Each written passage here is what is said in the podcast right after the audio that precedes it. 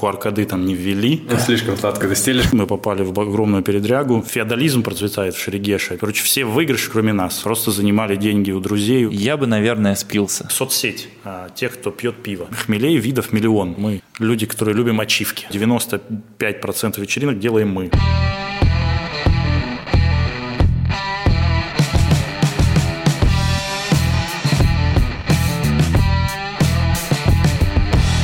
Друзья, приветствуем вас на очередном выпуске 360 подкаста. Меня зовут Ляшик Дмитрий, и с нами ведущий Константин Бенемецкий. Так точно, я тут. Сегодня у нас в гостях Игорь Каменев. Всем как он вечер. Сам себя представил, он создатель экосистемы Рукс. Мощно. Мощное заявление. Но Игорь говорит, что так и есть. Проверим. Было такое? Сегодня поговорим об этом. Это хорошее. У меня есть вопрос. Как там дела в Шерегешке? Расскажи, очень интересует. Кстати, сильно, отличный сильно. Вопрос. Сразу скажу, QR-коды там не ввели. Поэтому все, ребята, живем. Собираемся, едем. Буквально в днях недели, могу путаться. В эту пятницу неофициальное открытие сезона. Наш бар, который там уже несколько лет, и он пережил много эпох, и страданий, и успехов. Сегодня, наверное, подробнее об этом поговорим. Он тоже будет открыт уже в эту пятницу. И снег там идет прямо сейчас, вчера, сегодня, завтра. То есть можно будет уже покататься.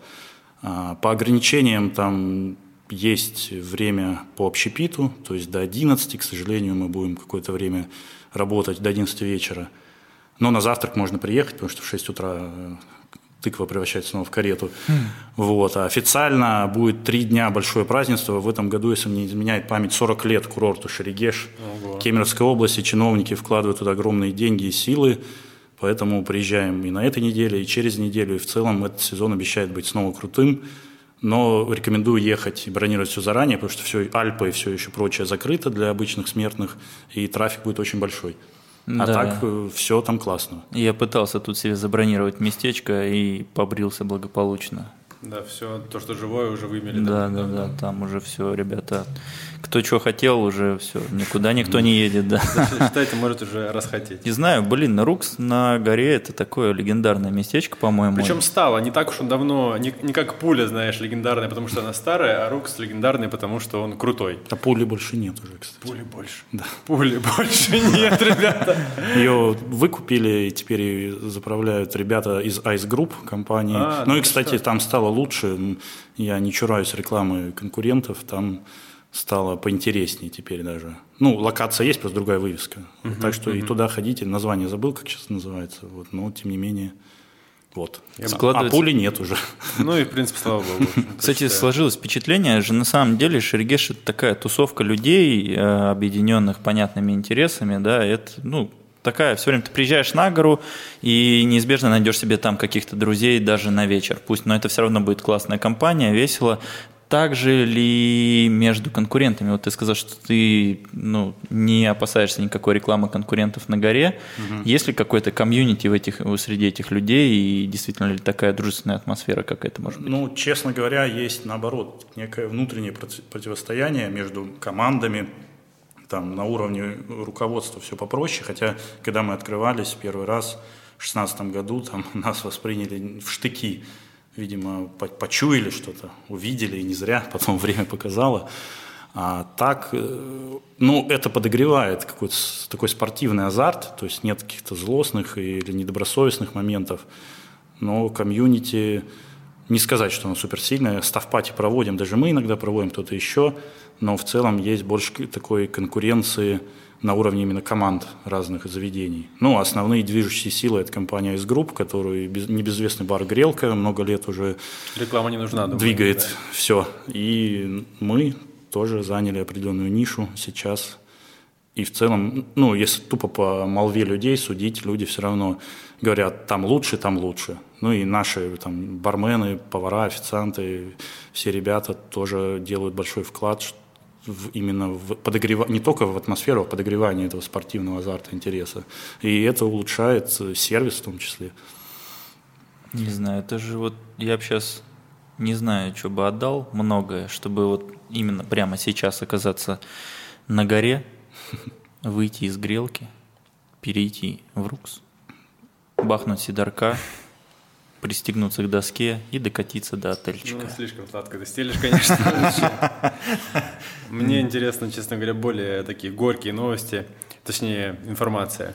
Насколько мне было известно, и всегда было прям сильно интересно, что зайти в Шерегеш, это нужно чуть ли не выступить на дуэли со всеми кемеровскими бандитами, там, как кого-то убить, переехать собаку, не знаю, что-то такое, прям очень жесткие меры произвести, чтобы там оказаться. Но Рукс, как я, например, знал, относительно небольшой бар, там, может, крупный поставщик напитков в Новосибирске, бам, и оказывается на таком очень таком крутом месте, на крутой точке, и становится конкурентом целой Ice Group, знаешь, такой как бы махины огромной.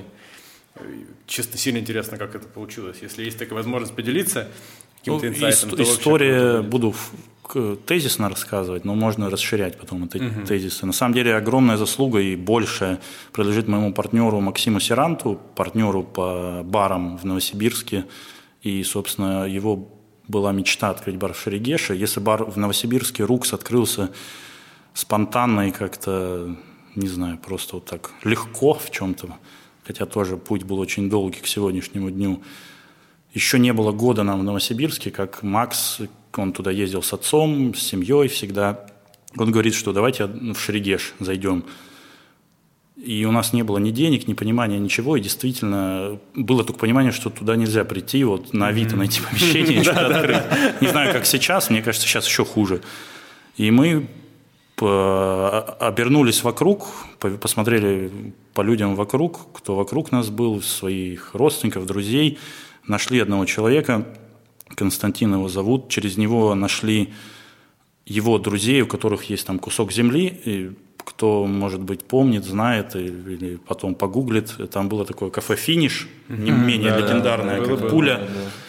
Сейчас нету ни кафе «Финиш», ни «Рукса» на этом месте, там просто кусок, там подъемник сейчас стоит, это отдельная история. Вот, и мы всеми правдами и неправдами напали на собственников этого куска земли. Это здание, оно трехэтажное. Первый, второй этаж был кафе «Финиш», на третьем этаже, даже не помню, что было уже.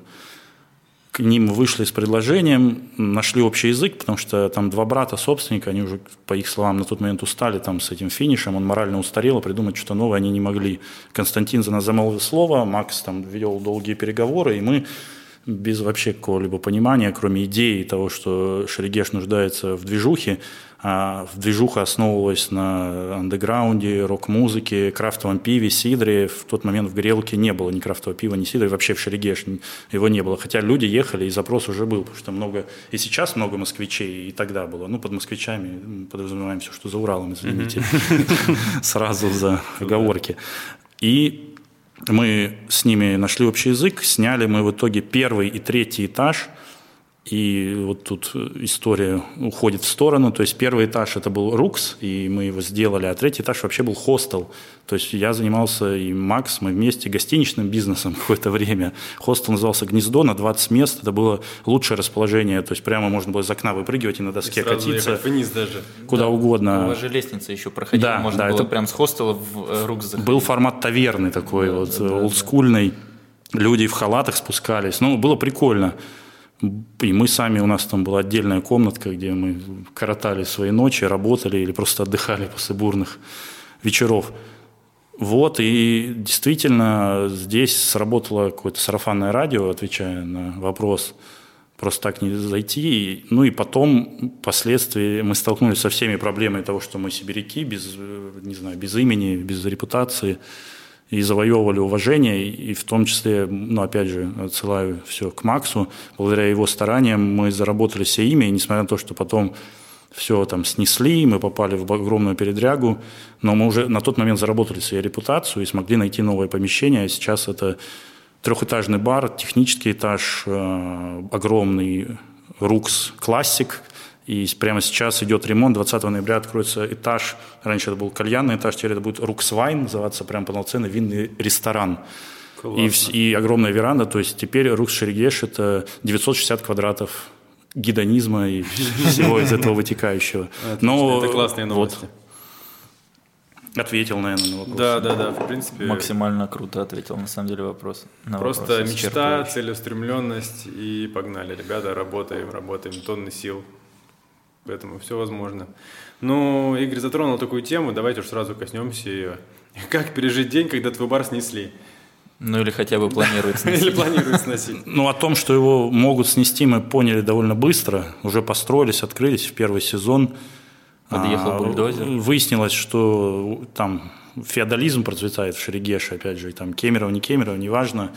То есть, условно, наш кусок земли вокруг был окружен другими кусками земли, принадлежащие эти куски земли более влиятельному, богатому человеку, который преследовал цели выкупить этот кусок земли или выселить, построить там подъемник, потому что его основной бизнес – это подъемники. Сектор А в основном принадлежит ему. Ну да, понятно. Вот, там, без фамилий, без имен, да, это да, не так все, важно. Все понятно, и важно. Он эту тему прокачивал, оказывается, там уже 10-12 лет, просто нам об этом не сказали. Но там были грязные истории, не знаю, можно про них рассказывать, можно нет, вкратце. Ну, вышло так, что в этой схеме сноса здания оказалась задействована и администрация Кемеровской области, и мы за счет нас, наши арендодатели набили себе цену, в итоге их не просто выселили, им заплатили кучу денег, нам не дали ни копейки, короче, все выигрыши, кроме нас. Но это не совсем правильно, потому что мы им-то все заработали, время выиграли и снесли нас не в первый год, а там, после 2 лет работы. Не так много все равно, честно говоря. Вот. И мы приняли это, вот, отвечая опять же на вопрос, стоически, такое слово, стоически мы это приняли, реагировали как вот, там, если бы меня 6 лет назад спросили, кто такой предприниматель, мне было бы сложно ответить. Сейчас у меня есть 2 ответа. Но один из ответов – это тот, кто создает рабочие места, а второй ответ – это мышление вот, гибкое, форс-мажорное, кто может, неважно, что произойдет, там сейчас и ковид, с ковидом отдельная история. Человек, кто находит выход из любой ситуации, руки не опустит. Вот. И мы приняли эту новость.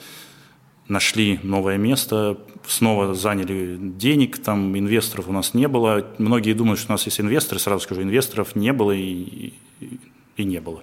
Вот и не будет, сейчас, не знаю, может сейчас уже и будут, но на каких-то новых проектах там не было. Просто занимали деньги у друзей, у банков, у всего, кого могли, и снова построили новый бар.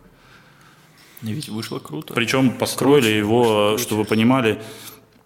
Еще, то есть сезонность же в Шерегеше, условно, с 1 ноября там, по 30 апреля, грубо говоря, и после 2 лет работы, там, май, июнь, июль, еще, новость плавающая была, снесут, не снесут. В августе нам говорят, что все снесут, и остается, по сути, сентябрь, октябрь, чтобы найти место, открыться и заработать. И за 2 месяца мы это сделали.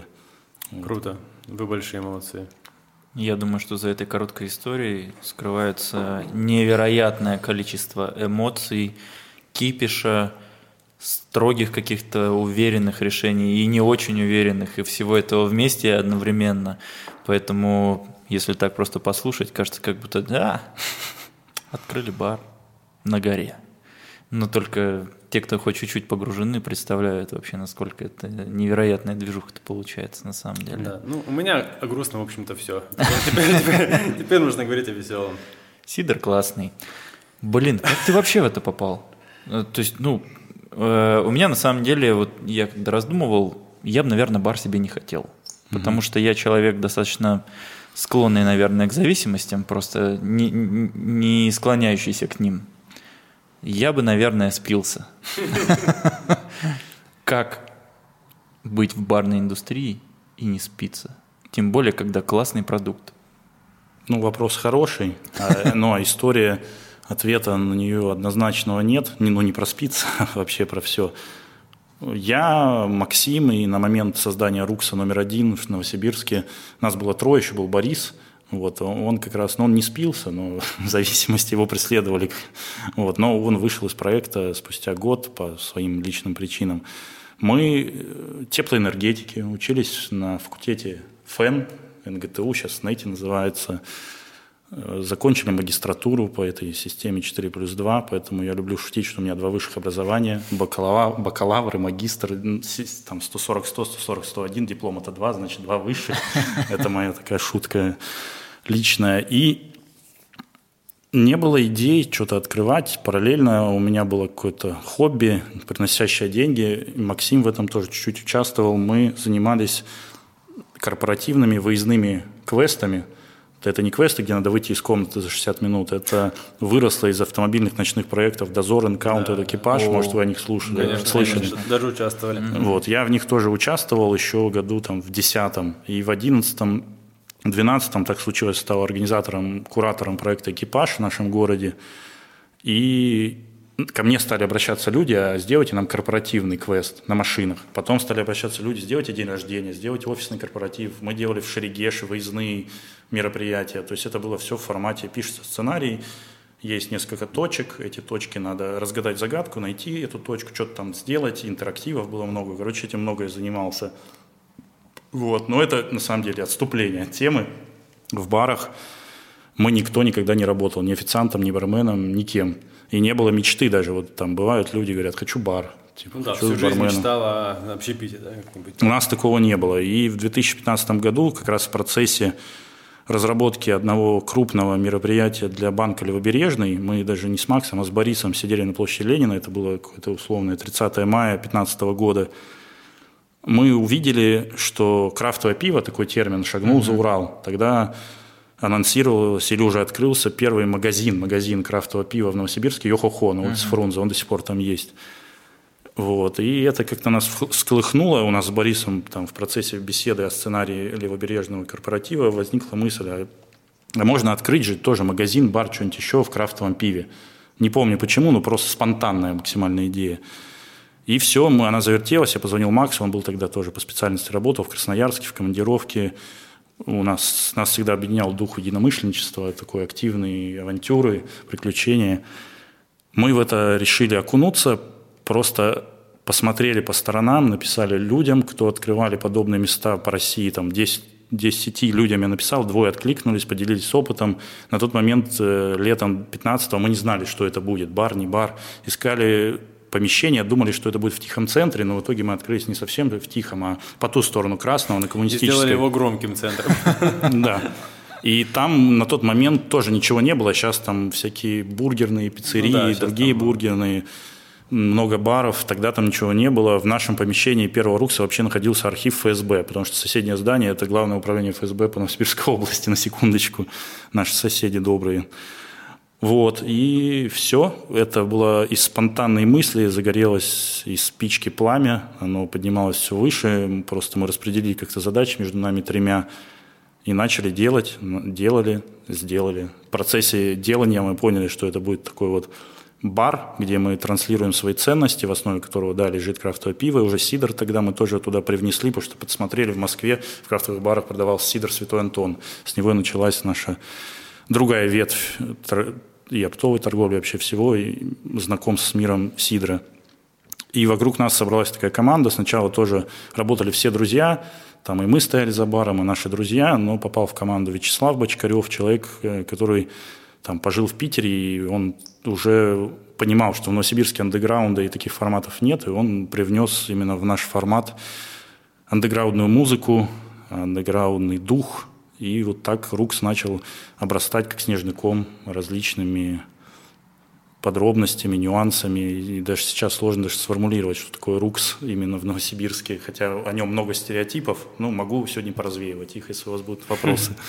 А Рукс ведь по факту, вот в том месте, где вы открылись, где был архив ФСБ, стал таким местом, образующим локацию. С вас же все там началось, на самом деле. Ну, сейчас, значит, там говорят, во дворике, где Рукс, 100%. Да, это уже как нарицательное такое стало. И все, кто там сейчас есть, по факту, они там только потому, что когда-то там открылись вы. Это толпа невероятно. Это легендарное место, можно сказать, на самом деле. Ну да, они все открывались уже как рядом с пятерочкой, открыть пивнуху. Только тут рядом с пивным баром открывались прочие. Бургер Рекордс же появился на год позже. Там вообще забавная история. Там Дима может не обижаться, это правда. Он изначально, Дима – это владелец Burger Records, он тоже из мира энергетики, ну, из другого, он чуть старше нас. Он к нам пришел через одну знакомую, там был магазин женской одежды, и сказал, а давайте я у вас буду делать сэндвичи, прям в баре. Вот. Мы ему помогли делать не сэндвичи, а бургеры, там, перевели от своего имени, точнее, от его имени с нашей стороны переговоры с собственником, нашли это помещение, там вот сейчас, если вы зайдете в Рукс, Руксовский дворик, вы увидите вот эту лестницу светящуюся, да, огромную. Да, раньше не было даже одного пролета, ничего не было, просто там была голая стена, вот так вверх с торца. И там под него прорубили помещение, открыли его, и он сейчас молодец. Бургер Рекордс тоже, на мой взгляд, одна из лучших бургерных в городе. Ну, это факт. Да, я одобряю такое мнение. У них есть запасная дверь в кальянную моих друзей. Ну, она уже не их кальянная, но тем не менее перестукивались. Забавные истории. Клево. Я был в Руксе, когда еще это был просто маленький-маленький барчик. И потом на какое-то время выпало из всего этого процесса. И вот как раз после этого у меня был шок, когда я такой: Рукс — это небольшое заведение в Новосибирске. Что еще ребята делали, я не знал. И тут бамс! Рукс в Шерегеше. Я думаю, да как так-то? Как они так скакнули туда-сюда? Ну, скачок был резкий для нас тоже, на тот момент особенно. Ну, тем не менее, понятно, какой путь был пройден, как это вообще все срослось. Но при этом, как я понимаю, на Руксе все не остановилось. Даже в Новосибирске ты имеешь в виду? Да, вообще. Ну, все так. Мы, получается, развивали Рукс, и если про него так коротко округлить тему, мы сохраняем Рукс таким андеграундным местом, где каждый может почувствовать себя своим.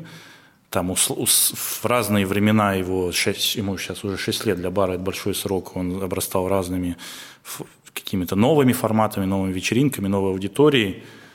Вот. А потом Рукс в Шерегеше, о нем мы сегодня уже поговорили, то есть еще года не прошло, мы начали стройку Рукс в Шерегеше. Прошел еще, наверное, год-полтора. Наши поставщики, одни дистрибьюторы пива Джолс, пивоварня Джолс, не одна из, это самая популярная крафтовая пивоварня в России, там, по всем, в общем, регалиям. Они из Новокузнецка. Они решили открыть в Новосибирске Joe Spot. Joe Spot – это не франшиза, сразу скажу, многие думают, что франшиза, потому что в стране сейчас где-то 20 Joe Spot'ов. Это некий джентльменский договор с пивоварней Джолс. Ты, скажем так, транслируешь продажи и ценности пивоварни Джолс, взамен получаешь низкие цены, но при этом экономически, юридически это все твое, ну и дальше творчество тоже все твое. Называешься Joe Spot при этом. Да. Ну, вывеску они как бы условно дают, и я даже не знаю, как они поддерживают в этом плане маркетингово, наверное, никак, кроме того, что делают отличный продукт. Он сам за себя говорит. И мы с этими ребятами были знакомы, а у них опыта в общепите не было на тот момент большого. Буквально там был один звонок, они говорят: мы хотим открыть Joe Spot. А я говорю: а давайте мы вам поможем.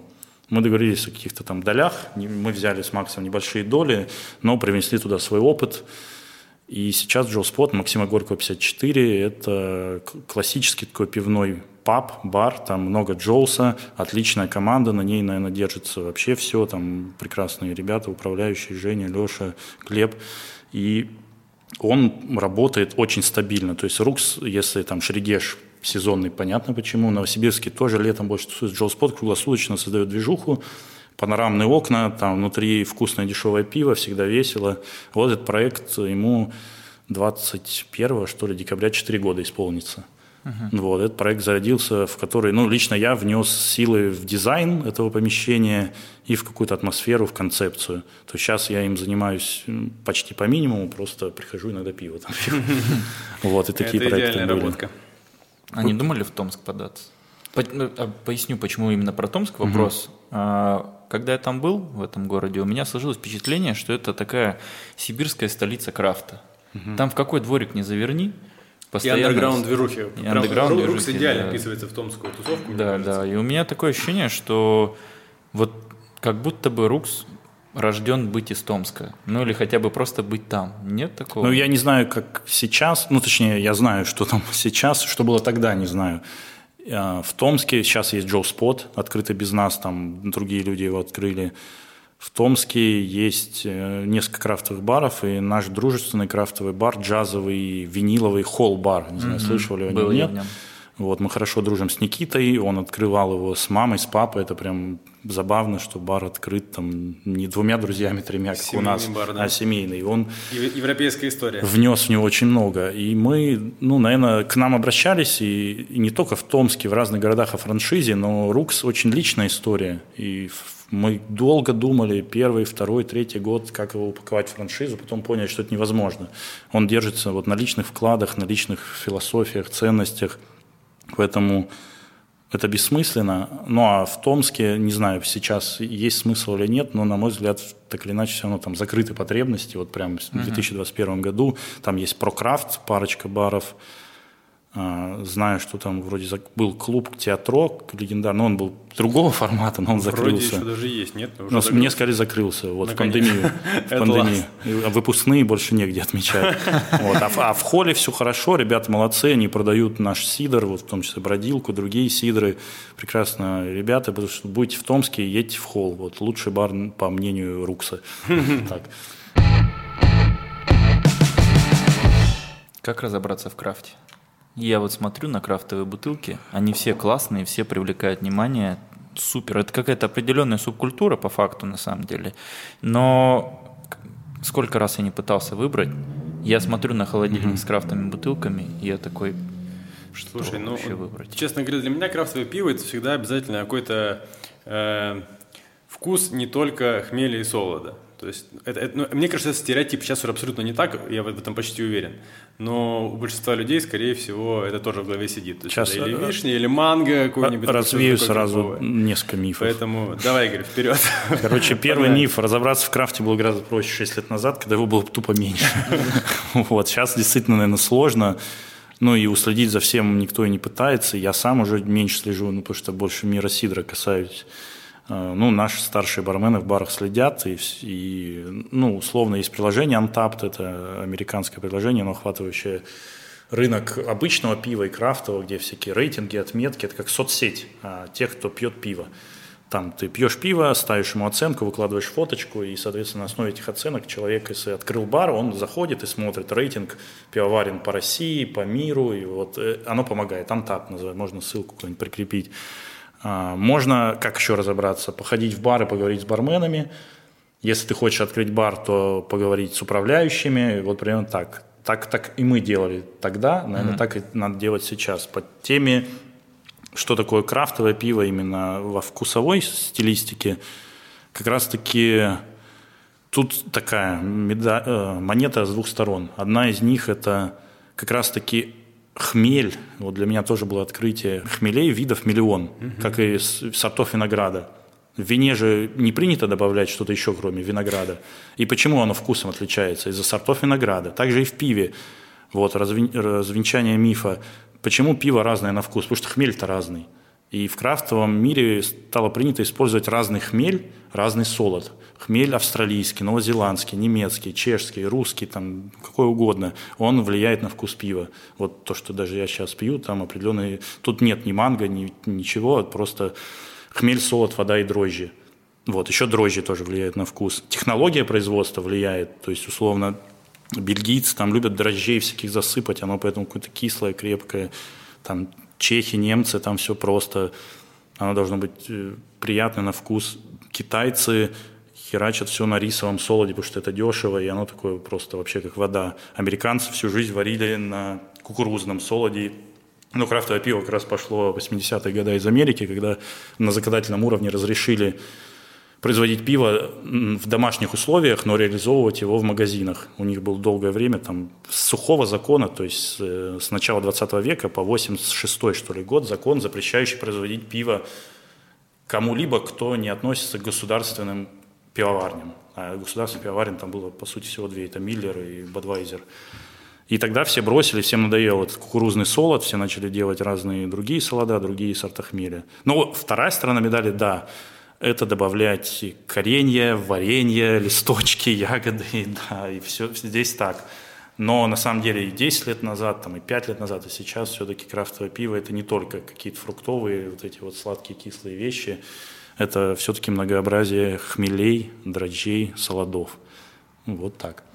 так получается стереотип о крафтовом пиве, что это что-то очень горькое и смесь каких-то непонятных вкусов, просто от того, что когда крафт появился, люди плохо в нем разбирались и не понимали, как все это происходит. Слушай, а где-нибудь в Бельгии называют вообще пиво крафтовым? Потому что сортов-то куча, но почему-то должны быть крафтовые. Это просто продукт, у которого много-много сортов. Вино же не называют крафтовым, вино можно называть...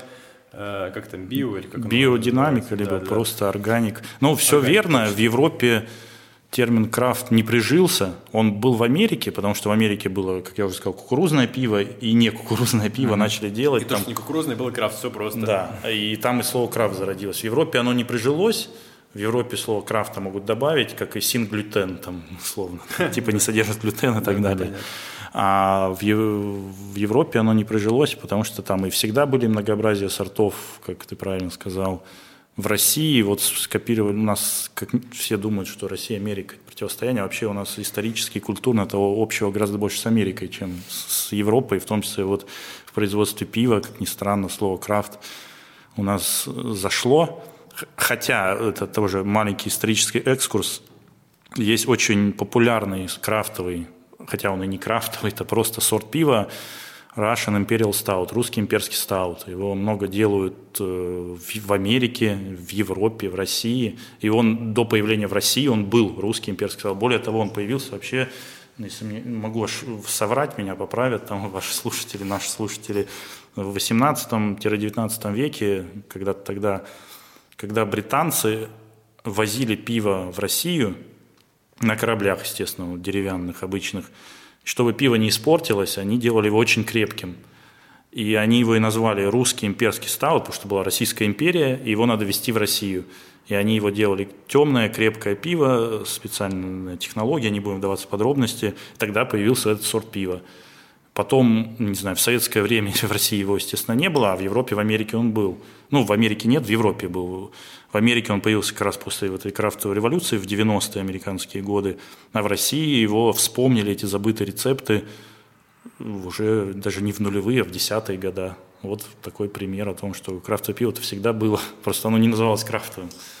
Просто акцент, да, на слове и все, а так... По сути, Дмитрий, ответ на вопрос, что забудь и не учись разбираться в крафтовом пиве, просто пей пивко. Просто кайфуй, да, пей. Да. Меня как-то спрашивали, как научиться разбираться в вине. Я, конечно, не говорю, что я классно разбираюсь в вине, по крайней мере, стараюсь. Вопрос поступал. Да, у меня рецепт только один, просто пейте его. Берите разные бутылки, не покупайте одно и то же македонское, да, Дмитрий? Берите разные, и, мне кажется, рано или поздно это как-то придет само. Также и с пивком, я думаю, что можно рано или поздно найти свой вкус. К тому же баночка пива стоит дешевле, чем бутылка вина. Поэтому можно и выпить ее гораздо проще. Поэтому думаю, что и разобраться можно тоже быстрее. Не хочется, чтобы башка болела потом. Она может болеть, потому что сортов-то много.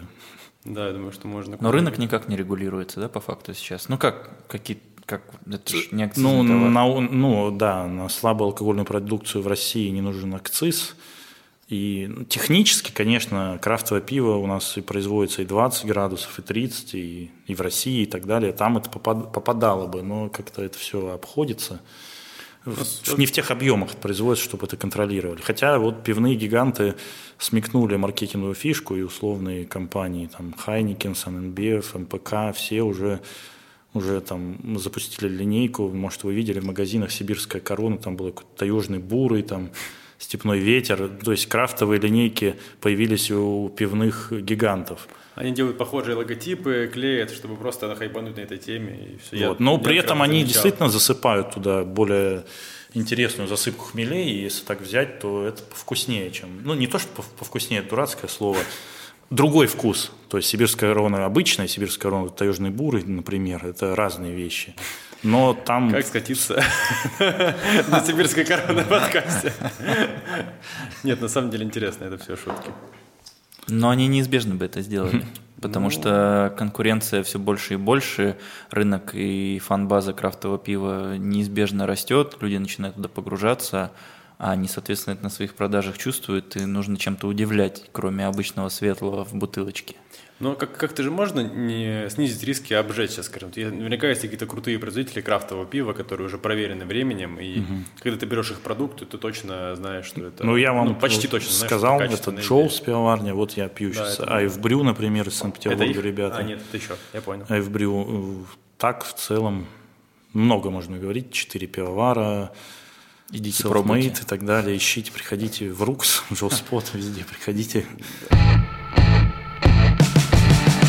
А вы участвовали в премии НГС с вашим баром, да?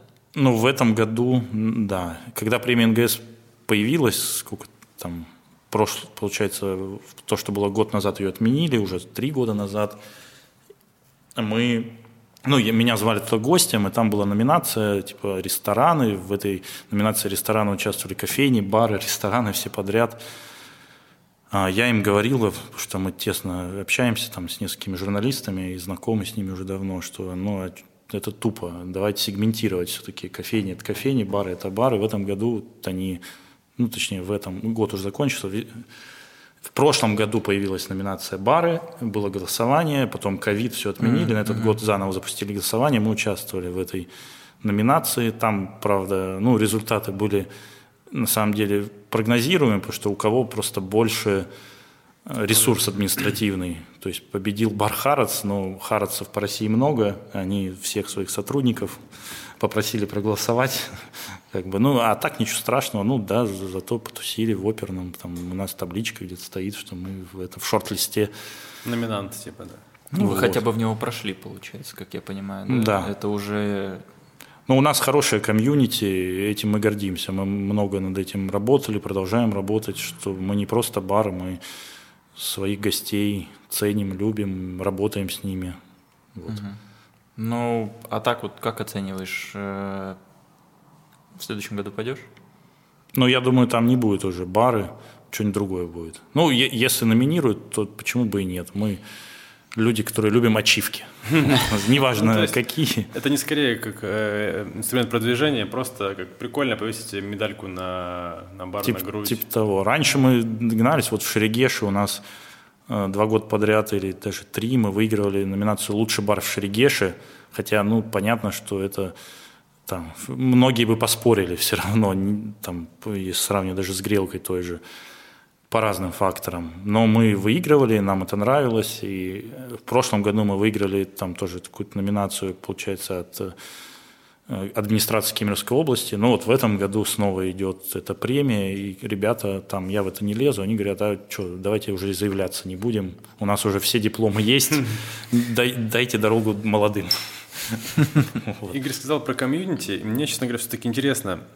Вот эти тусовки, которые организовываются в Руксе во дворике, это вы делаете или есть ли какие-то другие бары, которые к этому уже подцепились? Потому что местами же бывает очень шумно и прям там, так, эта тема бесконечная, они сломана много копий, много тоже. Прямо сейчас, да, во дворе есть Рукс, он стоит там из подвала 2 залов. Напротив есть 3 разных бара. Когда-то их было 4, собственник там 1. Скажем так, с ними у нас специфические отношения, не будем сейчас об этом много говорить. И чаще всего 95% вечеринок делаем мы. Аудитория разная.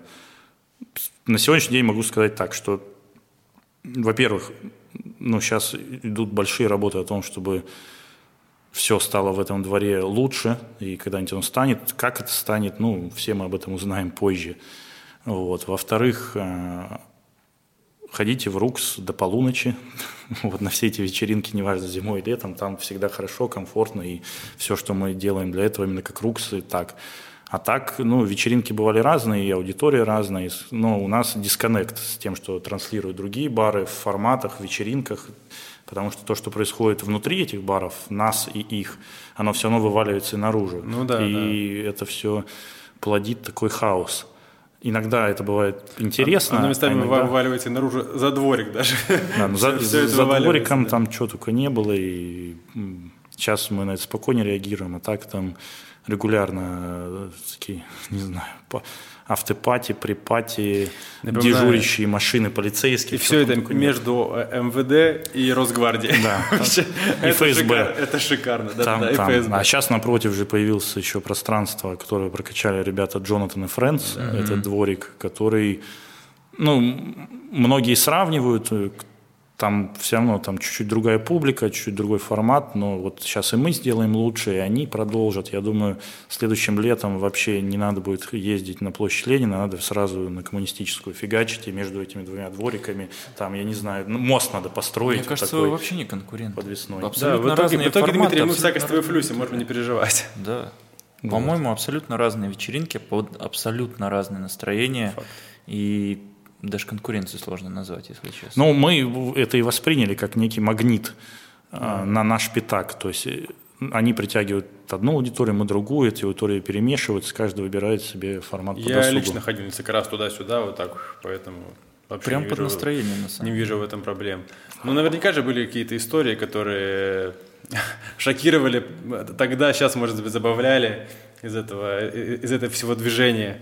Истории было миллион. Не знаю, сейчас что-нибудь вспомню. Буду вспоминать по ходу. Пока вспоминаю одну, вспомню другую. Ну вот, пока рассказывал, была забавная история. На входе в наш двор в какой-то момент разрыли яму какую-то большую. Не помню. Mm-hmm. Там всегда, когда мы появились, там общепита же никогда не было. И там сразу начались большие проблемы с канализацией. Нас топило. Мне первые пару лет снилось, что нас топит. Я просыпался, нас не топит, а потом открывал телефон, а нас топит. Там и до сих пор эти триггеры и флешбеки вьетнамские с этими потопами, потому что это страшное дело. Ну еще и подвал, там наверняка в подвал стреляли. И вот раскопали эту яму в какой-то момент очень глубокую, и там были такие истории, что на входе во двор пьяные люди в нее падали. Вот и яму, иногда не всегда с хорошими последствиями. Например, вот такая была история. Были, конечно, и чуть-чуть негатива еще, а потом позитив. Я вспомнил позитивную историю, она причем очень долго, она продолжается до сих пор. Драки какие-то, разборки, я иногда общался, то есть, да, стоит признать, там ходит много молодежи, там от 18 до 23, часто общался с родителями этой молодежи, я лично. Там, не пускайте моего сына или что? Ну, там были разные истории, вплоть до того, что там, я был свидетелем того, что два чувака приходили и говорили, у нас там отобрали телефон в баре, потом выяснялось, а на этой сходке был я, они, их родители, их жены, девушки, а потом выяснялось, что они сами какую-то фигню затворили, и прям при мне там... Они получали пощечины своих матерей, жен, там на моих глазах разводы случались. Но это все грустно. О хорошем у нас есть такая шутка, наклейка, мы много делаем стикеров, где мы говорим, никогда не рассказывай, что ты встретил свою любовь в Руксе. Но на самом деле это от противного. Еще, когда был первый маленький Рукс, туалет был только в подвале маленький. Туда вела такая страшная лестница, а народу было много, пивной бар, всем надо в туалет сходить. Да, я помню этот туалет. И в этот туалет иногда выстраивались очередь человек по 30, по 40. И не только в баре, но и в этой очереди в туалет люди знакомились, влюблялись, женились. Я лично знаю... Там не две, не три, а десятки пар, кто до сих пор счастливы с детьми, кто просто познакомились в очереди в туалет в Руксе, а не просто в Руксе. Вот такая история. Все, что я помню о уборной Рукса, это дикая винтовая лестница, с которой я боялся навернуться. Это было, видимо, еще давненько, наверное. Ну, туалет там тоже есть, и лестница осталась. Но у нас сейчас два туалета на верхнем этаже. Так что поспокойнее стало с этим вопросом. Туалетов много. Разобрались. Успокойся, Дмитрий, все. Приходите, все удобно. Интересно, Игорь сказал такую вещь, что, мол, не обязательно ездить в центр. Но тебе это тоже выгодно, чтобы люди ездили немножко в центр все-таки. Там же есть заведение. Ну да, мы такая хорошая подводочка, без всяких дисклеймеров. Да. Мы в августе 2020 года, вот казалось бы, пандемия, все плохо, но получается в августе 2020 года мы открыли в Ленина 3 вот этот ресторанный дворик, корпус 1. Бывшая ТПУшка, да? Да, что это? Все верно. Электрощитовая. Там вырубили проемы, замазали эти граффити, еще нас винили в том, что мы виноваты в том, что эти граффити там разрушили, там со всех сторон были граффити. Вот, мы тут ни при чем, нам просто сказали, ребята, вот вам помещение. И мы построили там первую сидрерию. Сидрерия – это одновременное место, где производят сидр, но в нашем случае это бар, где продается сидр, и там 95% ассортимента – это сидр, инсайдер он называется, Ленина 3, корпус 1. Открыто в августе 2020 года, всего лишь там тоже 20-23 квадрата. И, собственно, эта затея была выращена из того, что Я сегодня уже говорил, что сидр начал продаваться в Руксе, и с формата Рукса мы начали пропагандировать культуру сидра вообще в городе, про него много могу говорить. То есть, если вот вы спрашивали про крафт, про него сейчас я, может, знаю гораздо меньше, чем раньше. Сидр, ну, маленькое отступление, это яблочный сок, чуть-чуть сброженный, немного, и за счет этого в нем небольшой градус алкоголя, прямого отжима. То есть, ну, технически сидр, настоящий сидр, это просто взяли яблоки, их выдавили, отсеяли вот этот жмых это шелуха, вот эта, которая осталась, и этот сок его фильтруют, не фильтруют, там он принудительная газация, либо ловит брожение, он получается игристый. И так, собственно, любовь к сидру у нас появилась у самих себя, и мы начали ее транслировать нашим гостям в Руксе, а потом поняли, что и в городе культура сидра востребована. Мы создали сначала оптовую компанию «Торговый дом Грачи», которая уже 4-й год снабжает лучшие бары, рестораны, кофейни, магазины города сидром. Сейчас, собственно, хороший сидр вы можете купить, например, даже в фермер-центрах, их там в городе много. Не во всех мы представлены, но где-то в 50-60% можно найти хороший сидр. В универсаме долго мы их окучивали. 2 недели назад появилась вся линейка нашей продукции. Так что перед кино, после кино забегайте, берите сидр, пейте его в кино. Это хорошо, в «Победе» имею в виду. Вот. И была мысль, что пора бы открывать уже какое-то специализированное заведение. По России они уже были. Решили потренироваться на кошках, то есть на небольших площадях. А плюс еще пандемия. Тяжело было сильно рисковать, залезли туда, ну, не прогадали, летом там все прекрасно, зимой, да, это больше как магазин, скорее работает, внутри мало посадки. Но сейчас параллельно, вот небольшой спойлер, опять же, в ковид лучшие дела творятся, да, сейчас новое ограничение, но мы рассматриваем помещение под большую сидрерию, мы называем это пока «Бистро Инсайдер Гарден», такое название рабочее. Если все получится, это будет прям уникальный проект даже не для нашего города, а для нашей страны. На одной площади будет флористическая студия, гастробистро и сидрерия. И это будет все в самом центре города, где можно купить цветы, вкусно покушать, выпить сидра и прекрасно провести вечер. И этот проект, ну, надеемся, мы запустим после Нового года. Сейчас на него брошены отдельные силы. Я просто попробую угадать, и у меня есть подозрение, что это проект... с Яной Фоминой, нет? Нет. Нет? Ну ладно.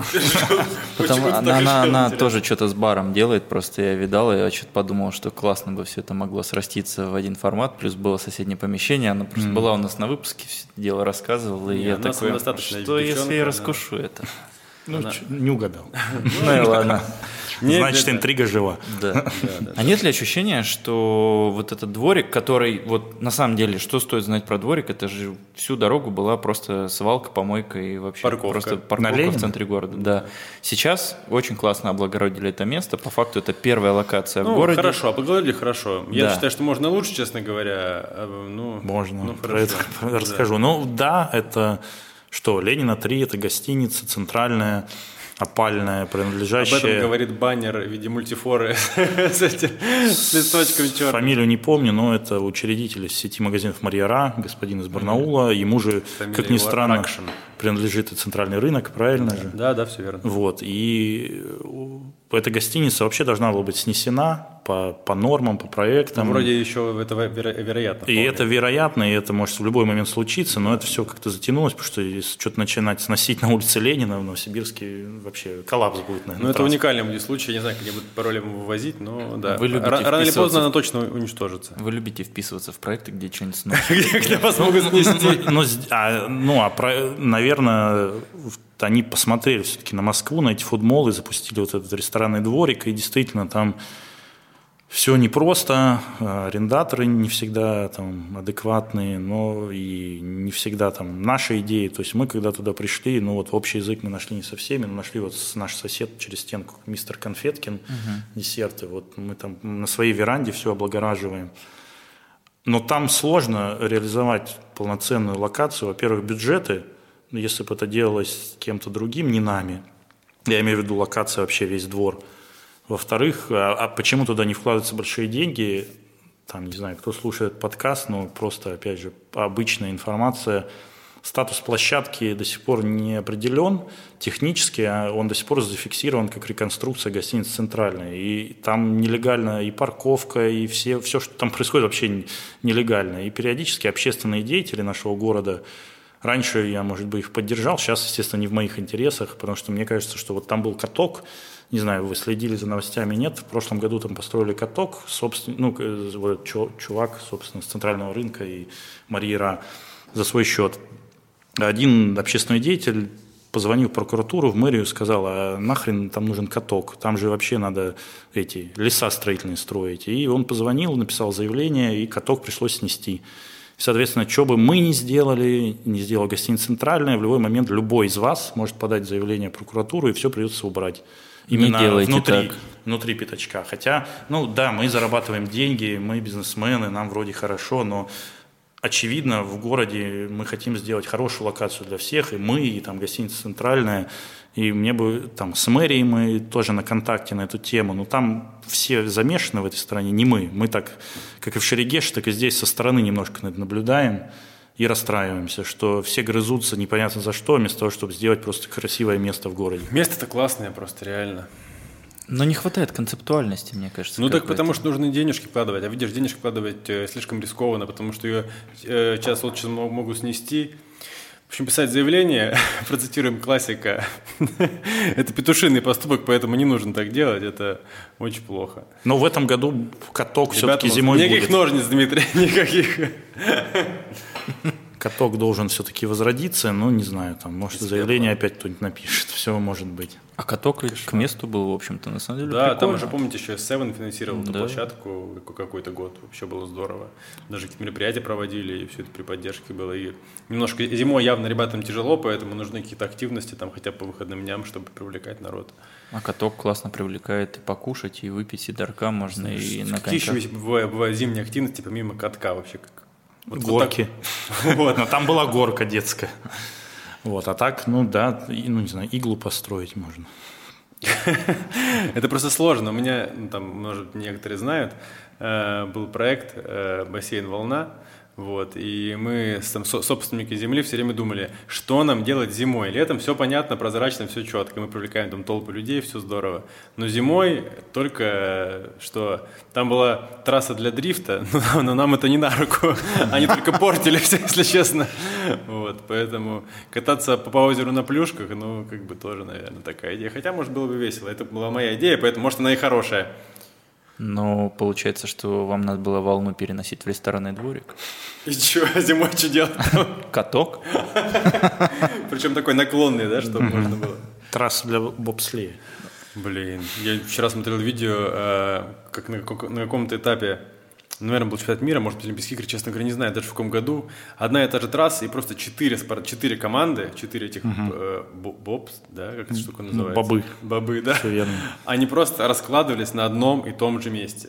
Поворот, они бам, вылетают. Так жестко, ужасно, неимоверно. И просто представляешь, ты садишься четвертый в боб свой, то есть до тебя три продолжилось на том же самом месте. Я думаю, что это непередаваемое ощущение просто. Да, последний орёт. Мы разложимся, а первый нет. Да. Не знаю, хотели бы вообще катануть? У нас же нигде нету, да, бобслей такой трассы, чтобы для любителей можно было. Построили в Сочи, получается, не знаю, на жива, нет. Для любителей? Я думаю, для любителей не пустят. Просто так не пустят, конечно. Типа сзади сел, с ребятами просто прокатился. Мне кажется, эмоции не кисло, там они же там нормально так разгоняются. В Сочи есть санная трасса на Розе Хутор. Это как, она неофициальная, не та, на которой олимпийцы соревновались. Кому интересно, можно съездить. Именно имитация этих санного спорта, где там ногами вперед, ты на эти салазки, там скорость бешеная, километров 70-80, ты разлетаешься на них. Страшно. Я катался сейчас в Сочи на санях, только они сделаны на железных таких рельсах, и вдоль горы проложена трасса. Как американские горки, только с помощью... в качестве горы используется гора, собственно, а не всякие железные конструкции. Вообще, то есть у тебя есть тормоз, ты случайно можешь затормозить, но не до конца, естественно. Бешеная тема, очень круто. Я где-то в Австрии такие видел, но никогда не пробовал. И вы вдвоем, получается, или в одного? Можно вдвоем, можно в одного, как хочешь. И что, быстро? Или там не меряется скорость? Можно быстро. Скорость не меряется, но по померу достаточно быстро, кажется. То есть получается, что она не электрическая, тебя опускают и погнали. Сила тяжести вообще. Старая добрая физика все еще работает, поэтому проблем нет. Слушай, а получается, арендаторов-то как-то не отбирают во дворик? Я обратно вернулся резко, просто что-то мы про это не проговорили. Это как-то само получается? Там, кто хочет, тот и там есть некий конкурс и некая формация. Она, наверное, была на старте, она сейчас есть. Честно, не знаю. Ну, когда мы туда пришли, на нас спрашивали, кто мы, зачем мы и почему. Но тем не менее, просто вот все узнали, и окей, так можно. Ну, там была очередь, когда он появился, мы туда не в первый год попали, а во второй. Поначалу было специфичное отношение к локации, как раз за счет ее вот этой ауры непонятной, парковочно-колхозной. Но стало понятно, что, несмотря на это все, туда есть смысл влезть, и я просто позвонил там господину Виноградову, управляющему этой площадки, и сказал, застолбите за нами очередь, и когда они решили вот этот тепловой пункт расфигачить, он мне позвонил, говорил, все, вы в силе, мы говорим, в силе, заходите. Вот столько денег, заходите. Дорого, да? Насколько я знаю, что дорого. Квадрат там и аренду поднимают и так далее. У нас квадратов, получается, там сколько, я говорю, 20-25, за это мы платим сейчас там уже, 70 тысяч. Условно говоря, внутри двора там аренда примерно 3 тысячи за квадрат, а где-то и больше. А со стороны Ленина, где всякие шуруборы, там Академии кофе, там вообще 5 тысяч за метр. Это, наверное, самый дорогой. Аренда в Новосибирске? Да, самый дорогой формат. И зимой не меняется? Нет, зимой не меняется. Зимой обычно поднимают даже. Поднимают всегда в октябре. Немного душная тема, но просто сильно интересно. Не подняли, но в прошлом году подняли как раз накануне зимы. Для нас вообще насущный вопрос с Константином. Прошлого месяца нас немного тут... Подвинули? Да, подвинули по аренде в одном месте, поэтому мы так радеем за эту историю. А ты же редко в Новосиб бываешь, так получается. Мы сколько с тобой уже беседовали. Он рассказывал про много-много проектов. Шерегеш, Новосибирск, все в Новосибе. И мы уже пытаемся с ним встретиться. Сколько? Да как начали подкаст, так и пытаемся. С самого начала почти. С июля. Первый выпуск мы записали в июле. С тех же пор мы с тобой там познакомились в директе, стали обсуждать вообще варианты. Все так. И тебя все не было и не было. И ты сейчас опять куда-то уедешь, я так понимаю. Так вышло, что с мая этого года я переехал в Москву, и, можно сказать, там и живу даже, хотя на самом деле все смеются, потому что я летаю и по России по работе, и, собственно, в Новосибирск по всем проектам. Я переехал в Москву там и по жизненным обстоятельствам, а в рабочем плане долго мы обсуждали с одним партнером в Москве, с Алексеем Воронцовым, объединение наших сил. Он импортировал к весне 2021 года 5 лет уже один бренд испанского сидра, даже 2 гудсайдера ла сидра. И мы хотели просто создать более мощную оптовую компанию, которая объединяет в себе и вот его старания, и новые бренды на рынке сидра, и запустить собственные торговые марки, что мы сделали, и в процессе развивать и общепит, и консалтинг, то есть такая мощная оптовая компания. Что мы сделали? Мы назвали СНТ «Стражи садов», такая отсылка к дачам, а расшифровка у нас «Сидровое натуральное товарищество «Стражи садов». Тут много такое сложное, длинное, про это тоже много шуток. Пару раз, я помню, безалкогольный сидр на Озон предлагал, и первый раз, когда я отправил им презентацию, а в заголовке было СНТ «Стражи садов», они мне ответили, мы с дачниками не работаем.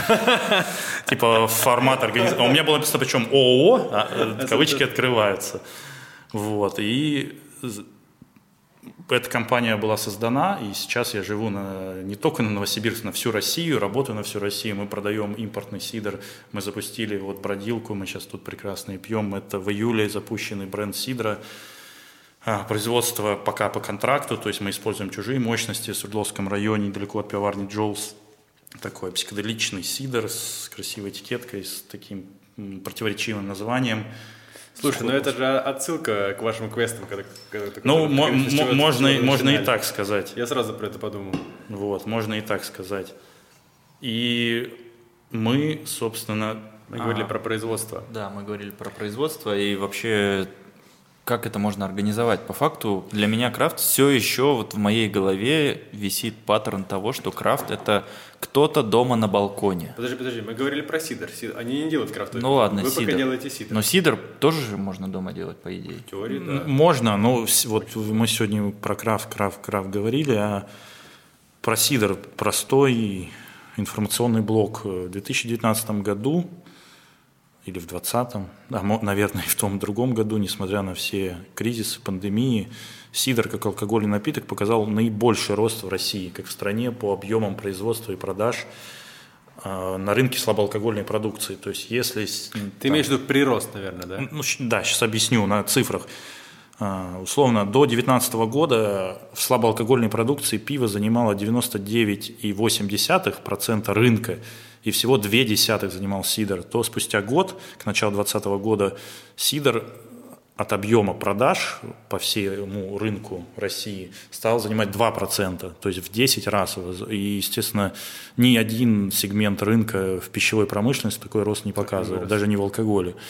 И сидр продолжает расти, это не крафт туда и рядом даже не стоял. То есть сидр – это самый популярный напиток сейчас с точки зрения именно вот движения роста в России. И здесь есть оговорки, есть натуральный сидр, ненатуральный сидр. И там принимаются разные ГОСТы, ведутся разные уровни борьбы на разных уровнях борьбы, на разных ипостасях чиновников, производителей и потребителей. Сидр, как я уже сказал, это в Википедии, неважно где, это натуральный продукт, брожение, собственно, яблочного сока. Ненатуральный сидр, когда берем мы восстановленный сок, как мы в магазине покупаем, и все. Либо воды туда льем. То есть, если в сидр добавили много воды, там по закону сколько-то, более 2% в России, то это уже, по идее, это и не сидр. В Англии другое законодательство, в разных странах другое. Вот, мы занимаемся натуральным сидром, продаем в барах мы иногда чуть-чуть, и не совсем натуральные сидры, но чуть-чуть все равно основные бренды. И мы всегда говорим, что вот, ребята, это стоит дешево, это вот оно, это стоит дороже, это вот натуральное.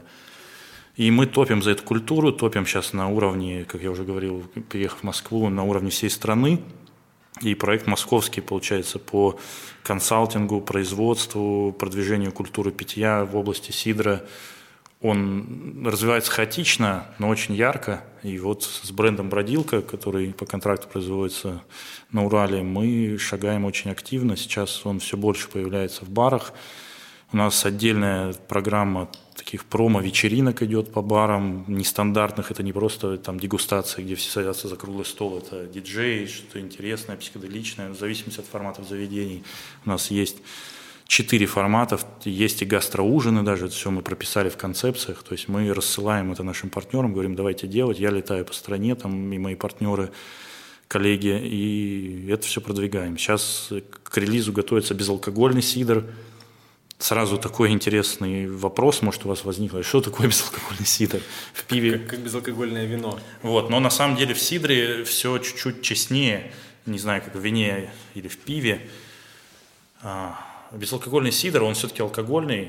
По закону России там должно быть от 0,6 до 1,4, по-моему, алкоголя. В нашем будет 1 градус. То есть технически это просто сидр с низким содержанием алкоголя. Много выпить и за руль ни в коем случае. Но при этом выпить литр можно. Угу. То есть это все тестируется на манекенах. Ни в коем случае не на реальных людях и реальных сотрудниках полиции. Но он по законодательству проходит как безалкогольный, в том числе по медицинским показаниям всем, начиная от как раз таки... квас же тоже алкогольный на самом деле. Ну а там может и достигать и 1,4, и в кефире, и в квасе, мы просто об этом не знаем, нам об этом не пишут на упаковке. Вот, а... С другой стороны, да, можно всегда выпить яблочный фреш, и вы ничего не потеряете. Но рынок безалкогольного сидра растет еще больше, чем алкогольного сидра. Я цифр не знаю, но у нас в Москве испанский безалкогольный сидр сейчас вообще топ-продаж. И вообще сложно представить, почему. У меня нет ответа, ни у кого нет на этот вопрос, но вот так. Люди почему-то, видимо, дико ударились в ЗОЖ, но в ЗОЖ по сути, удариться не могут. Им все равно надо пить пиво или сидр безалкогольный. Да. Что-то все-таки пить-то надо. Ну, по идее, это сок прямого отжима просто, да, как-то чуть-чуть... Чуть-чуть сброженный там, чуть-чуть, вот, на один там. И, возможно, газирование, да, чуть-чуть. Ну, технологически, да, в нашем случае. И мы готовим сейчас новогоднюю версию, она будет с облепихой и со специями. То есть скоро бродилка обрастет. Типа такой грок получается немного. Да, его можно пить и холодным, а на банке прям будет написано, в домашних условиях, купив эту банку, ты можешь подогреть там в турке, не знаю, микроволновке, ну только из банки перелейте, пожалуйста. Такая история, и вот... Тоже по контракту, ребят, да? Все. Ну, все пока так. Сейчас мы и тогда понимали, и сейчас, что, конечно, это все шатковалка, потому что патенты могут быть на уровне... картинок, названий, но на уровне рецептов нельзя запатентовать оливье или корейскую морковку. Вот, соответственно, нельзя запатентовать рецепт сидра. И, соответственно, все, что мы делаем по контракту, просто ребята, которые нам это делают, могут делать и под своей этикеткой. Как китайская фабрика. Поэтому, по-хорошему, конечно, надо строить свое собственное производство и уже ни от кого не зависеть, кроме нашей благостной страны и государства. Это. Ну, понятно, что сложно. Это дорого. Еще. Но есть разные ниточки. Я думаю, что это именно в сидровом мире опт. Это, лично для меня это такой переходный этап производства. Это интересно. Ну и общепит в Москве это интересно. Несмотря на все ковидные вещи, я верю, что... Надо в Москве делать сидровые бары, там они есть, но чтобы я был сам доволен как потребитель, я считаю, что можно еще сделать лучше. Ниша еще чуть-чуть открыта получается. А государство не дает никаких дотаций на открытие производства? Ну, это хороший вопрос. В Европе, например, производство сидра попадает под категорию развития сельского хозяйства, и там... Точно, это же реально можно же покупать наши яблочки краснодарские, так сказать. Конечно. Там это попадает. У нас в России ходят вокруг да около, пока, насколько я знаю, конкретных каких-то законодательных изменений нет, но, возможно, они все-таки случатся под давлением общественности, потому что в целом для меня тоже было открытие несколько лет назад.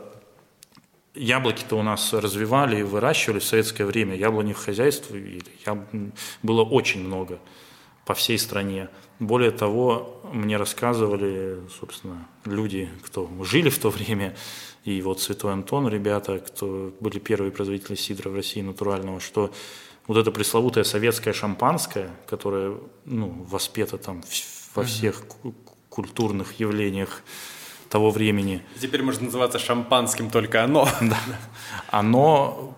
Ты приходишь в магазин, в обычный гастроном, да, не знаю, там, берешь его, советское шампанское, переворачиваешь, а сзади написано вино игристое яблочное.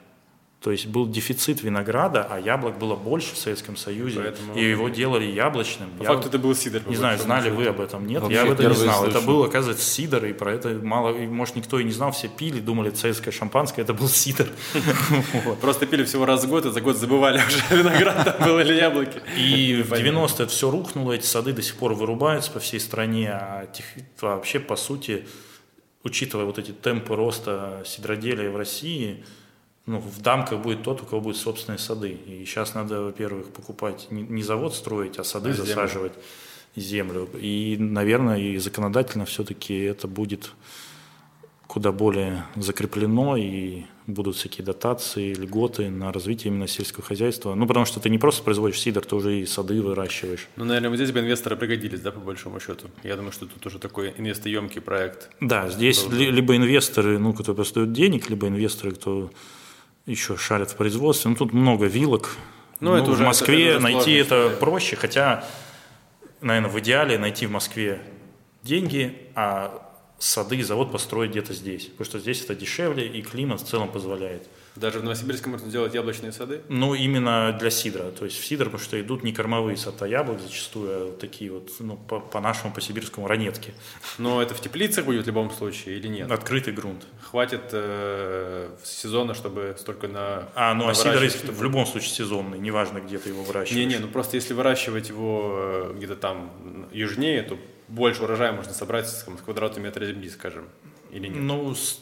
Возможно. Позвоню маме с папой и скажу, что картошку в следующем году мы не садим. Но, как показывает практика мировая, это не то, к чему стремятся. То есть скажем, стремятся, наверное, за дешевизной земли, рабочей силы, ресурсов, энергетики, нежели чем за климатом.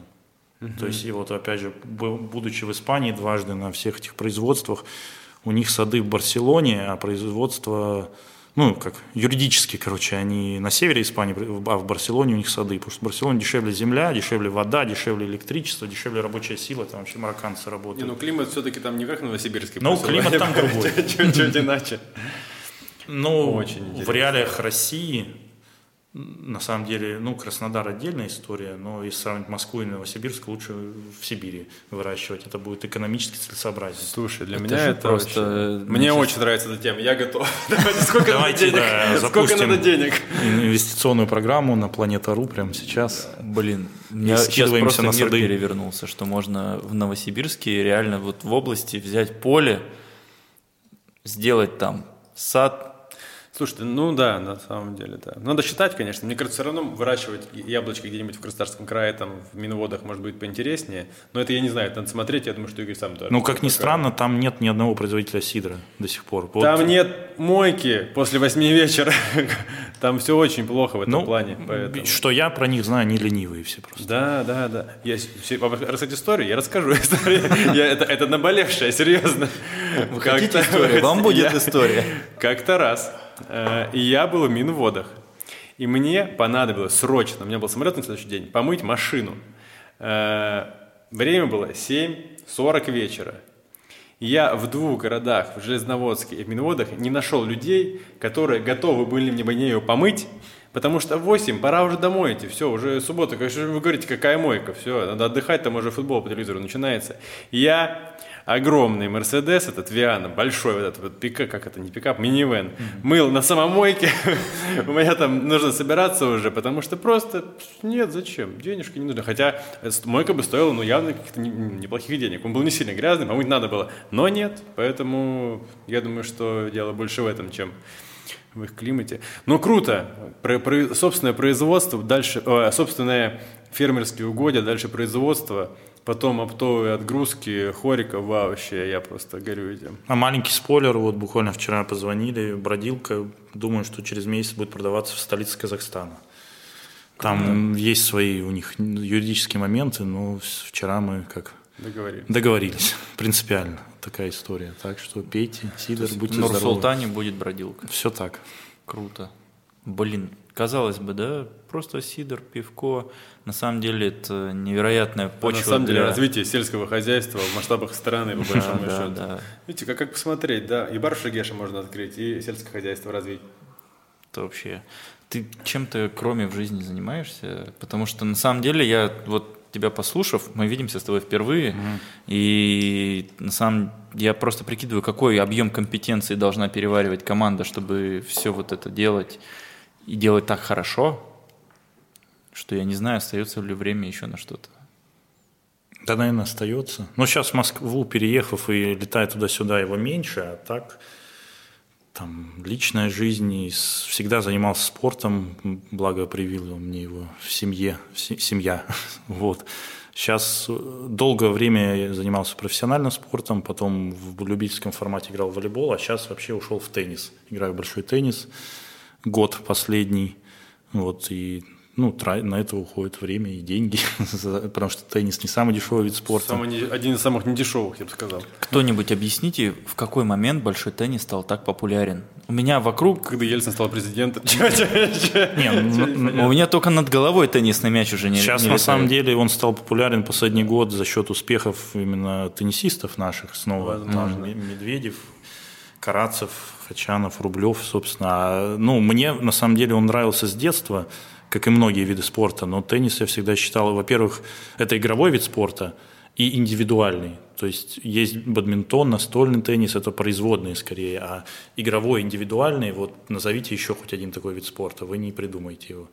Ну, игровой, это значит, это не быстрее, выше, сильнее, это надо азарт, думать, и, ну, что-то делать, а не просто бежать, плавать. А индивидуальный, потому что все остальные это командные, волейбол, баскетбол, там водное поло и конное поло.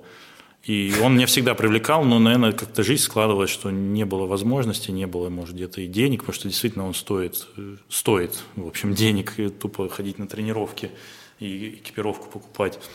Как-то сложилась у него такая элитарная аура, но ее всегда транслировали еще там с французских времен. Вот. Ну, а сейчас популярен, потому что наши спортсмены добиваются успехов. А есть но, команды по гольфу? Команды? Ну, да, гольф. Ну, видишь, гольф такой мирный вид спорта. Там ты ракетку не кидаешь, там ты просто... Не знаю, Константин вот в гольф играет, я так полагаю. А я в Москве хочу сходить в гольф-клуб, еще не сходил, но там ценник еще выше. Членство в гольф-клубе там вообще стоит 1100 там. То, что у меня лежит клюшка для гольфа, в машине ничего не означает. Но она не для гольфа, на самом деле. Это просто был пунктик такой. Всегда хотелось заиметь себе такую штуку. У меня даже есть шарики, честно говоря. Мы даже погуляли как-то раз. Ну, это отсылка к фильму «Большой куш». Тут вот обстановка располагает поиграть в гольф. Блин, большой теннис, не знаю, я сам даже стал задумываться, все вокруг в него играют, на тренировки ходят, товарищи там в Москву переехали, еще больше стали, ну, согласен, Константин он всю неделю вот, теннис с ракеткой за спиной на работу приходит. Ну, мне шутили уже на эту тему, что в поле, ну, когда выходишь в бизнес, там вот просто с баров, в том числе на оптовый рынок и на производство, через теннис можно вести переговоры даже. Да, да. Потому что люди все там такие элитарные. Ну, у меня таких еще не было переговоров, но зато вовремя проиграть могут случиться теперь. Да. Меня спросят, я скажу, а давайте мы в теннис поиграем, а не сидр попьем. Да, ну вот мы с Александром, я приехал в Москву, мы такие, а не поиграть ли нам в теннис? Взяли какие-то говноракетки в прокат, ну я у него какая-то там своя. Пошли, поиграли в теннис, потом выпили немножечко пива. Чуть-чуть, но совсем чуть-чуть. Потому что мы решили, что пиво – это изолят. Слышали про такое, кстати? Что, мол, это полезно пить после спортивных мероприятий. Ну, наверное, в каких-то... Не сказать, что полезно, но люди так делают. Я тоже так делаю. Да, есть же пивная миля, знаете такую тему? Это не про спортивные мероприятия. Так, а что мы знаем? Мы, более того, под эгидой Рукса ее делали 3 года. И мы арендовали, ну, как арендовали...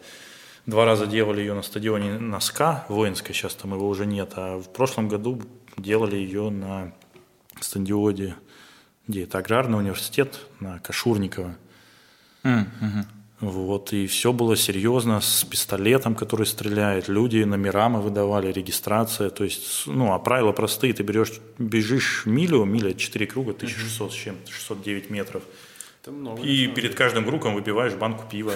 Вот и все, люди там, ну никто не умер, слава богу, ну кому-то было плохо, но весело, а в Америке целые соревнования, там медали вручают, деньги разыгрывают там, так что пивная миля интересно, ну, и мы повторим обязательно с Бродилкой на этот раз, сидровая миля будет.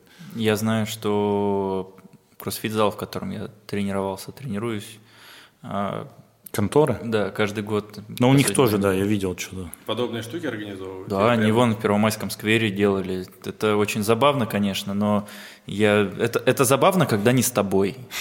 Вот я так могу охарактеризовать пивную милю. Ну да, я не скажу, что я говорю, желание поучаствовать в такой движухе, но посмотреть может быть интересно. Звучит безумно весело, но в реальности, я думаю, что ощущения своеобразные. Вот больше интересно мне ресторан в Москве, чем пивная миля. Я так понимаю, что сейчас, конечно, больше на производстве, да, наверное, сконцентрировано внимание, чем на общепите. Ну, это, наверное, это вещи могут, которые идти параллельно. И тут вопрос... В одной голове запустить параллельно, их не знаю. Ну, я не один, слава богу, и в Москве, да и здесь даже. Хотя, ну да, ресурсы ограничены. Здесь, наверное, что... Цели целями, что подвернется спонтанно, потому что я часто сейчас стал ходить, ну и раньше ходил, и продолжаю ходить на какие-то мероприятия, там, назовем вот это козырное слово нетворкинг, где ты просто знакомишься с людьми, и я уже прекрасно понимаю, что мне хочется, например, запустить новый сидровый бар в Москве, но пусть у меня будет даже там 10%, а 90% у кого-то еще, но зато он будет, и я в рамках 10% транслирую свои ценности. Ну и там не буду получать с него много денег, и вложу в него немного денег, но вложу идею. И в таком формате это все может реализоваться. вполне и параллельно с другими проектами. Ну да, да, как и другие идеи. Короче, идеи надо реализовывать. И, не знаю, у вас в подкастах принято давать советы или нет. Я только что придумал идею. Сегодня просто меня спрашивали, что вы посоветуете подписчикам. Ну, это девушка одна из другой оперы. Я сказал, что многие люди ставят цели, идут к ним, а идти-то можно долго и вообще не дожить до реализации цели. Просто надо брать и делать идею, не ждать, когда вы заработаете на нее миллионы. Просто пришла идея в голову, посмотрели по сторонам, нашли единомышленников, сделали. Ну, если в процессе вот этого недолгого этапа она еще жива. Если вы к ней идете 10 лет, ну, это мой совет личный, из личного опыта, то оно того не стоит. Вот. Это звучит как правда. Мне появилась мысль. Валяй. Заметили, как в последнее время всякие московские ребята из рэп-тусовок и так далее запускают однотипные продукты? Рольные, бургерные, мойки, табачки всякие, да, и так далее. Стендаперы что-то пошли там. Да. Я почти уверен, мы с Константином размышляли на эту тему, как это происходит. Почти уверен, что в Москве есть агентство, которое это штампует. Или мы не с тобой на эту тему разговаривали? Говорили. Что если найти тех, кто это делает, и продать идею своего бренда сидра у каждого из вот этих ребят? Что продавать идеи? Мне кажется, можно найти контакты и просто брать их, мордас, извините, клепать себе на эти и делать просто серия там с Чеботковым каким-нибудь, не знаю. Ну, идея тоже хорошая, денежная, и как популяризация себя как личного бренда. Я, более того, сейчас ведем переговоры с сетью семейных кафе «Андерсон», известная в Москве. Может быть, они запустят как собственный сидр, но производить его будем мы. И параллельно с одной крупной сетью доставок в Москве мы тоже общаемся, что они запустят к себе, ну это не самокат, не Яндекс, более локальная вещь, сидр свой, но производить его будем мы. Поэтому идея тоже очень хорошая, но она больше бизнесовая такая. Доставлять сидр можно? Или безалкогольный. То есть даже с одним вот этим градусом можно? Да. Ну, потому что по закону он безалкогольный. Но я к тому, что если возвращаться к этой идее, это смысл в том, что ты как производитель сидра или как маркетолог сидра приходишь к каким-то крупным компаниям, у которых уже что-то есть, сети, ну вот эти ребята, стендаперы, там комики, да, и рэперы, им говоришь, что мы вам сделаем сидр, вы на него клеите, что хотите. Это интересная тоже ветка, на которой можно и тупо денег заработать, и имя себе создать. Ну, по сути, этот хот-дог-бульдог, явно же есть какие-то ребята просто, которые настроили ему всю операционную, конечно, скажем, и просто налепили его. Извините, вот вы лицо. Сами верите в то, что в какой-то момент Харламов сидел такой: «Хочу хот-доги!» Верю, но он решил их съесть, а не открыть художную. Да.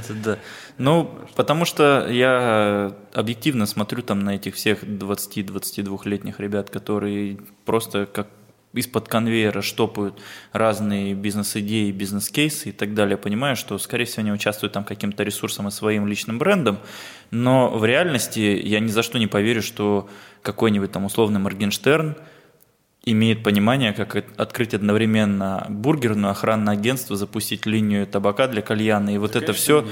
Во времени... Я, ну, как человек, который что-то немного понимает в запуске продукта, это невероятное количество трудов. Но сколько вы потратили времени, чтобы придумать бренд? Бродилка – это же ваш личный бренд, вы его придумали с нуля. Ну, на название ушло немного времени, хотя оно было рождено там в одной фокус-группе. И поначалу я вообще его забрил, а мой партнер, ему понравилось, я на него взглянул, иначе мы его создали.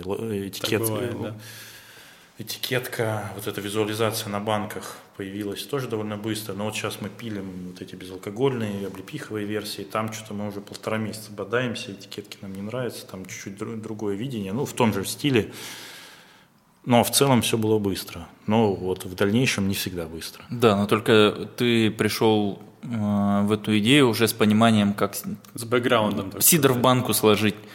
А когда ты сейчас тебе сказать, давай откроем с тобой охранное агентство, ты, наверное, голову почешешь все равно какое-то время. Нет, у него Росгвардия через это там насмотрелся всякого. Консультацию возьмет.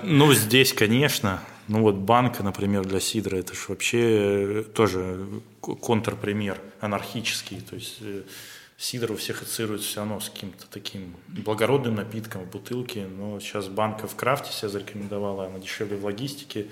Ну и под тот формат, под который мы, то есть мы с бродилкой не пытаемся охватить весь мир. Это такой народный сидр, хороший, натуральный сидр, но там не лучший в мире, не худший в мире, просто тот сидр, который ты можешь пить каждый день, и мы посчитали, что банка для него отличная форма подачи. Но бутылку тоже делаем, потому что в разных городах России нам сказали, надо бутылку. У нас банку не купят. Тут под рынок надо все-таки иногда подстраиваться. Сколько он будет стоить, кстати? Ну или стоит уже в среднем? Ну он везде стоит. В Руксе он 250 банк стоит.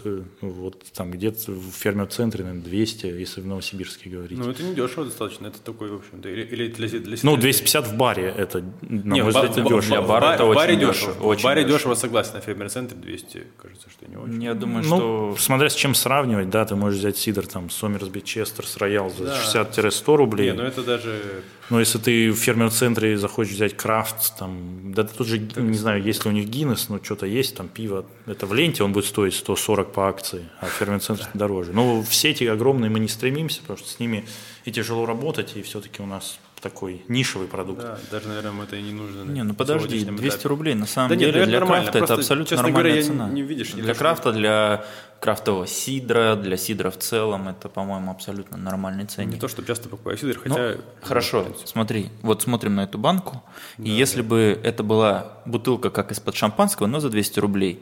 Да, у меня были бы другие ощущения. Это было бы дешево. Это факт. Поэтому, по-моему, абсолютно нормально. За 300,075 как будто бы вообще идеально.